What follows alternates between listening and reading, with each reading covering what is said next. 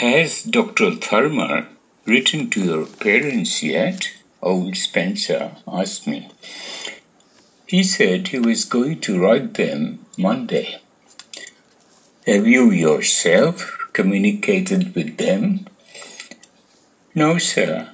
I haven't communicated with them because I'll probably see them Wednesday night when I get home.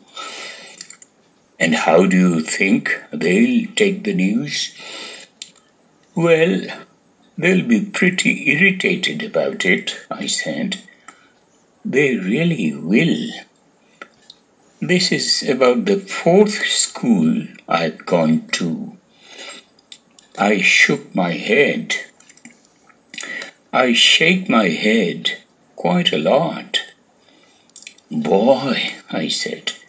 I also say boy quite a lot, partly because I have a lousy vocabulary, and partly because I act quite young for my age sometimes.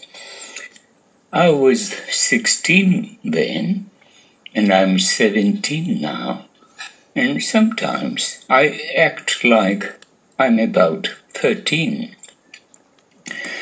It's really ironical because I'm six foot two and a half and I have gray hair. I really do. The one side of my head, the right side, is full of millions of gray hairs. I've had them ever since I was a kid, and yet I still act sometimes like I was only about twelve. Everybody says that, especially my father. It's partly true, too, but it isn't all true. People always think something's all true. I don't give a damn except that I get bored sometimes when people tell me to act my age. Sometimes I act a lot older than I am. I really do. But people never notice it. People never notice anything. Old Spencer started nodding again. He also started picking his nose. He made out like he was only pinching it, but he was really getting the old thumb right in there. I guess he thought it was all right to do because it was only me that was in the room.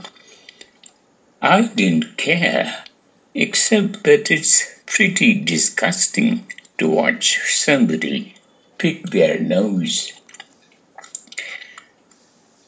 Then he said, I had the privilege of meeting your mother and dad when they had their little chat with Dr. Thurmer some weeks ago.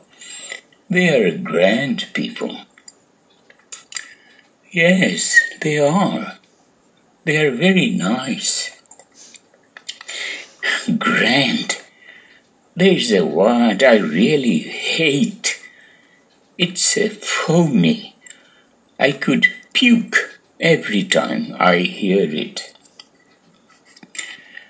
Then all of a sudden, old Spencer looked like he had something very good, something sharp as a tack to say to me. He sat up more in his chair and sort of moved around. It was a false alarm, though. All he did was lift the Atlantic Monthly off his lap and try to chuck it on the bed next to me.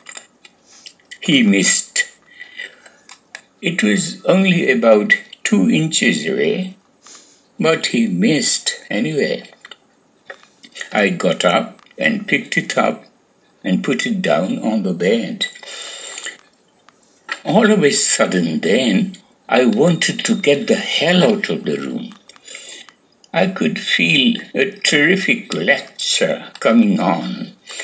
I didn't mind the idea so much, but I didn't feel like being lectured to and smell Vicks nose drops and look at old Spencer in his pajamas and bathrobe all at the same time. I really didn't.